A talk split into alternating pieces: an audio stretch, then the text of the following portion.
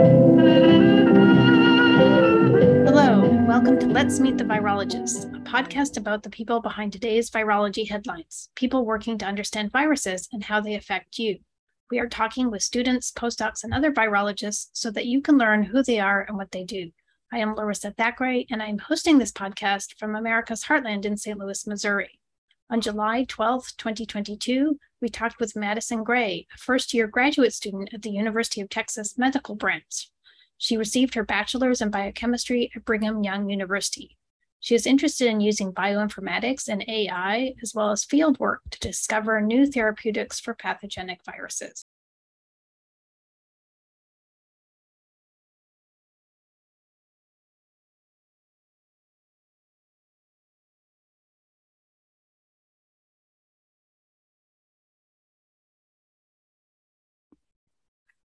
Okay, well, thanks for talking with us today. Why don't you tell us a little bit about yourself? So my name is Madison Gray, that's it. I just graduated from Brigham Young University with my bachelor's in biochemistry, and I'm currently getting my PhD in UTMB inside in human translational pathology and virology. Yeah, great. And can you tell us how you first became interested in sciences and then virology? I'd always wanted to be in the medical field. Little kids want to be vets as they grow up, and it just started getting more fine-tuned into, I was really good at chemistry, and so I went the biochemistry route, and then I realized when I was doing my major that normal chemistry is a little boring. It's hard to do research and hard to get super excited about just materials and stuff like that. So then I was really worried. I was worried I'd have to switch my major and stuff like that a couple of years ago. But then I met a professor who, he was my molecular biology professor, and he did virology stuff. He's actually a bioinformatics professor. And so I was taught how to do bioinformatics. I worked with supercomputers and stuff like that. And then I chose to do viruses with that bioinformatics. And ever since then, I've loved it, spoken many conferences with virology. So I got stuck here. Great. And how did you choose, I guess, your PhD institution and then your lab? How did that work out? Great question. So when I did my viruses and stuff like that, the first virus I faced was Chikungunya virus. So I really liked that one. And that was a BSL-3. And we have a BSL-3 inside BYU. And so as I was getting trained with that, I was like, wow, I really love doing arthropod. I love doing mosquito viruses, especially inside like that wonderful band of like Brazil and the tropical areas. I really liked looking into those because those viruses were more direct and they made a lot more sense to me, and it kind of just flowed well. So then I decided I wanted to do BSL-4 stuff as well with Ebola and just keep moving so I could be able to work with anything. And so UTMB was the only school that had a BSL-4. I see. And how then did you end up choosing your lab?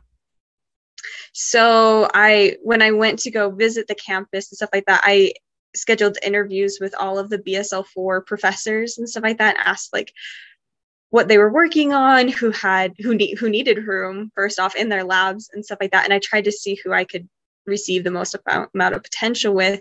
And so right now I'm currently between two labs of, one of them is working on the Ebola booster, and then the other one is working on monkeys and working with things like Ebola and stuff like that with animal models. Oh, I see. So you're still in your first year. You're still choosing your lab. Is that right? Yeah. How exciting. So I guess maybe that's a great thing to talk about is how do you choose a good lab other than just, you know, the subject material? Are there other things that you're looking for in a lab? There is. I'm a person that I like to do the project on my own. So I don't really care if there's not too much mentor guidance and stuff like that. But something I really enjoy is doing a lot of in-field work and stuff like that. And so it's professors who allow more like, I'm not going to say trips because it's in Texas and there's a lot of places where they raise animals and you can go and do experiments with them. But like, I'm free to go to conferences. Conferences are one of my favorite things to do. And I actually like collaborating with multiple professors. Like when I was at BYU, I would have probably about 3 professors I would work with just on my single project.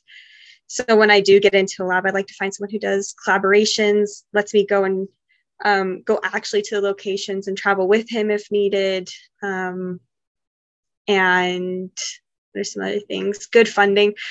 I loved being with all my professors and stuff like that. But when sometimes when professors are starting out with labs or they have a really hard time with funding, it can limit projects or can extend them beyond beyond time. And so I like it when there's a clear way of how we can get funding for the project, or the project's already been funded, so it can go more smoothly. Cool. And can you talk a little bit about, you mentioned that you had done some bioinformatics in undergrad, and now you're thinking about working in a BSL-4 lab. Are you thinking about combining those two, or are those kind of two separate fields, as it were? I love combining the two. So the bioinformatics that I did was for my virology program and stuff like that. Is what I do. It's like infected cells, and I do artificial intelligence and simulations and stuff like that to reduce the amount of animal models or amount of cell lines that we have to use. So I can actually take all of the, what I do is I repurpose drugs or viruses that work now. So for the Chikungunya virus, and my main project that I'm going to AESV for, is I've found drugs that can be repurposed for treatment for the Chikungunya virus. So I will look into those and I'll create a simulation based off of how the virus works. And so that could reduce animal models. It can give me more direct pathway and stuff like that, and can give more data to help out with the FDA approval process. Yeah. Okay. So I guess based on that sort of information, why do any experiments at all? Like what is the utility of doing the BSL-4 work?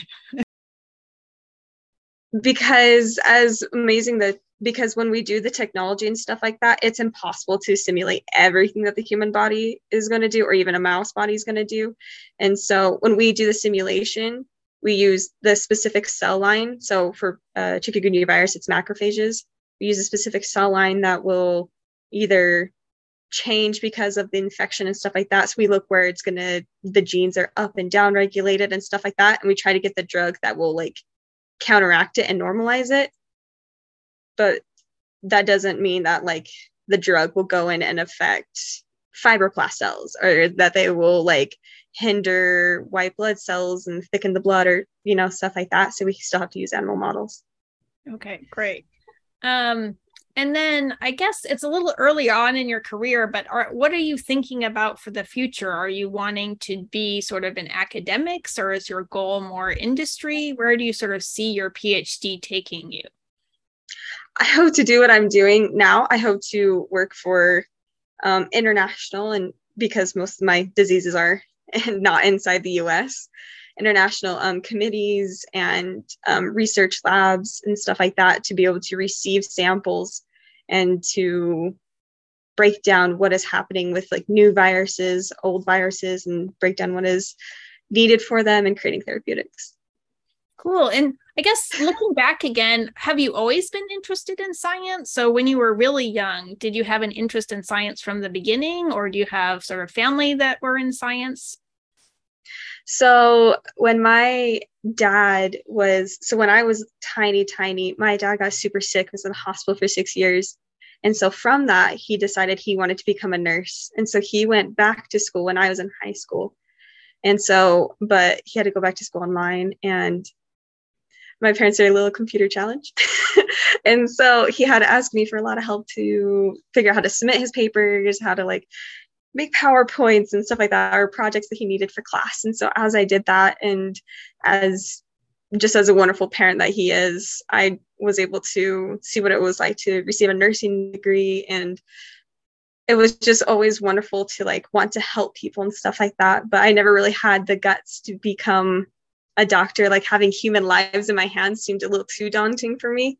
And so I wanted to like help people, but not, I don't know how to say this correctly, but not like if I make a mess up that like people will die. So this way I can help people, but kind of up a little bit more of a backseat. A little removed from the direct process. Yeah. Okay. And then I guess what's been the last 2.5 years been like as you've sort of been in the pandemic looking towards graduate school? How has sort of that affected your viewpoint about being a virologist? It's been, I think one of the most shocking things is how people, once they find out that I am a virologist, is how people have treated me more than how I've really been interacting. Is people have been like, it's been weird. Like, it's almost like I've received blame almost. And I'm like, that's weird. But I've also had like the strangest questions come up, which I'm sure a lot of people have had as well. And so it's been really exciting to see how little. So I was part of Brigham Young University does this amazing program called Operation Outbreak. That's been going on for a couple of years. It's where they simulate an outbreak as it does. And so its popularity was increasing. And so I was one of the boards for that when I was there. And we were able to teach the students how out of hand an outbreak can get, and how really it's not like how hard it is for policymakers and for healthcare workers, and how hard it is for like politicians to really know which direction, because students can reenact the situation and see how their choices can actually cause the pandemic to get worse or better. And so it's a really good eye opener. And so from like a educating on point, it was really hard because a lot of opportunities for like internships and residencies and stuff like that were shut down. But for a research standpoint, it was amazing because we got so much data from it. And a lot of the drugs that I was simulating for the chikungunya virus were actually kind of used in trials for COVID. It was really surprising how similar a lot of viruses are and stuff like that. And so I was able to get mountains and papers of data from people who were trying all these different types of drugs and stuff like that. So there's always a positive end. And, yeah. What was it like for you personally? So sort of being an undergrad and then now in your first year of graduate school. It was hard because it was weird trying to transition to classes online. And I don't like reading online. I like books a lot better and like being in person a lot better. So it was personally a struggle, but then since I was computing and doing a lot of things on computers and stuff like that, we survived still. But yeah, internships were lost. It was hard to like celebrate graduation when it was, everyone had to be separated, but it wasn't too bad. And socially, like with your friends and your family, did it have a large impact on that? My dad got super busy and stuff like that, just being a nurse. And so we always had to be, I was a huge mask wearer just because he always had to be working. And so I always wanted to make sure I never brought it home to him. Cause I did live at home for a little while. Socially with friends, most of my friends, at least in my were from my major. So most of us were pretty compliant with it because we were all science majors. We all kind of understood that the virus was real and it had a lot of backing to it to wear masks and stuff. So actually, is this your first ASV and are you going to be presenting? I am presenting. I'm presenting twice inside of it. I did it last year as well. I believe I do Monday, Tuesday.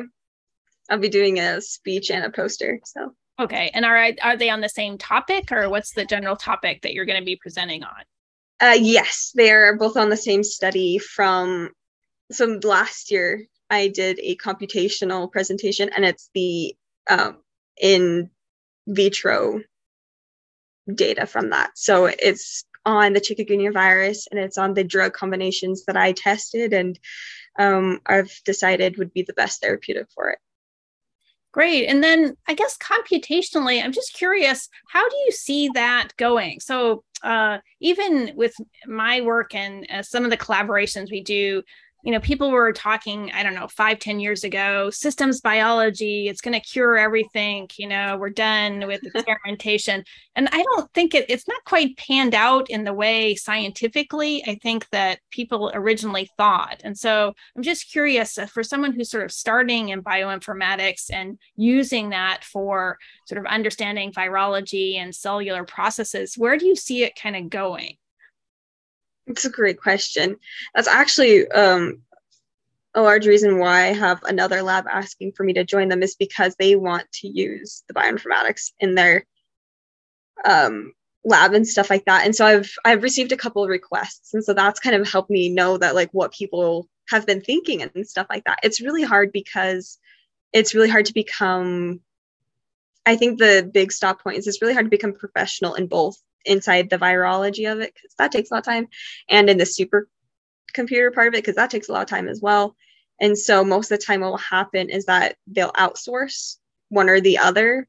And so that's where the clash kind of happens, is because a lot of, at least what I have seen when people have asked me to do things, is a lot of computer science people will give great results, great statistics and stuff like that. But then the biologist will be like, well, this doesn't make sense. Like, this isn't really what we wanted. We kind of want a different angle and stuff like that. And so understanding both of them will require a lot of time and a lot of effort, which is really hard for a lot of people who've already, like, become virologists and stuff like that, to come back down to a computing level. What can I see it doing though?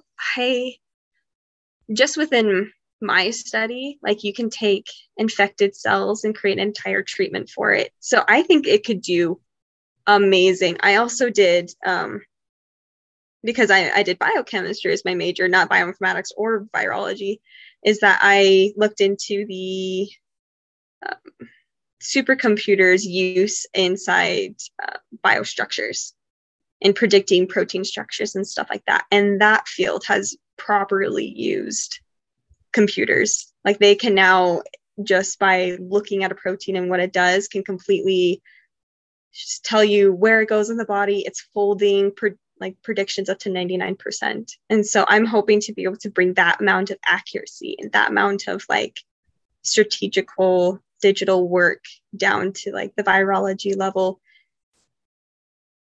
The hard part is you have to find the consistencies in biology, which are very few and far between, but they are there. And so once we're able to find the consistencies of the viruses, because they're a lot simpler, so we should be able to find the consistencies. Once we can get that, then the computer can be more predictive, to the point where I think we can take samples and be able to diagnose treatment and then potential vaccines all within maybe a week period, stuff like that.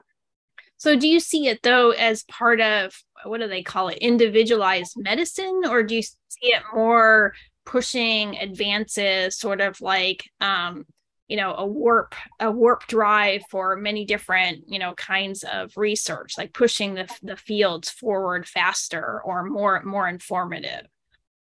I would say the second one, more informative, stuff like that. It'd be great to be able to have individualized medicine, but the whole thing with artificial intelligence is it goes off of consistencies, and it goes off of a huge database of knowledge and stuff like that. So finding super specific answers is not usually what AI is used for. It's usually for finding general trends and stuff like that, and using very in-depth predictive things of, like, oh, this is what nature has always shown me. Cool. Well, thanks so much. That was very interesting. So we look forward to hearing about your research at AESV, and good luck on choosing your lab for your research. Thank you. This has been Let's Meet the Virologist, a podcast about people who study viruses. This is your host, Larissa Thackray, and thanks for listening. You can find us on Google, Apple, Amazon Music, and other podcast providers, or at lmtv.podbean.com.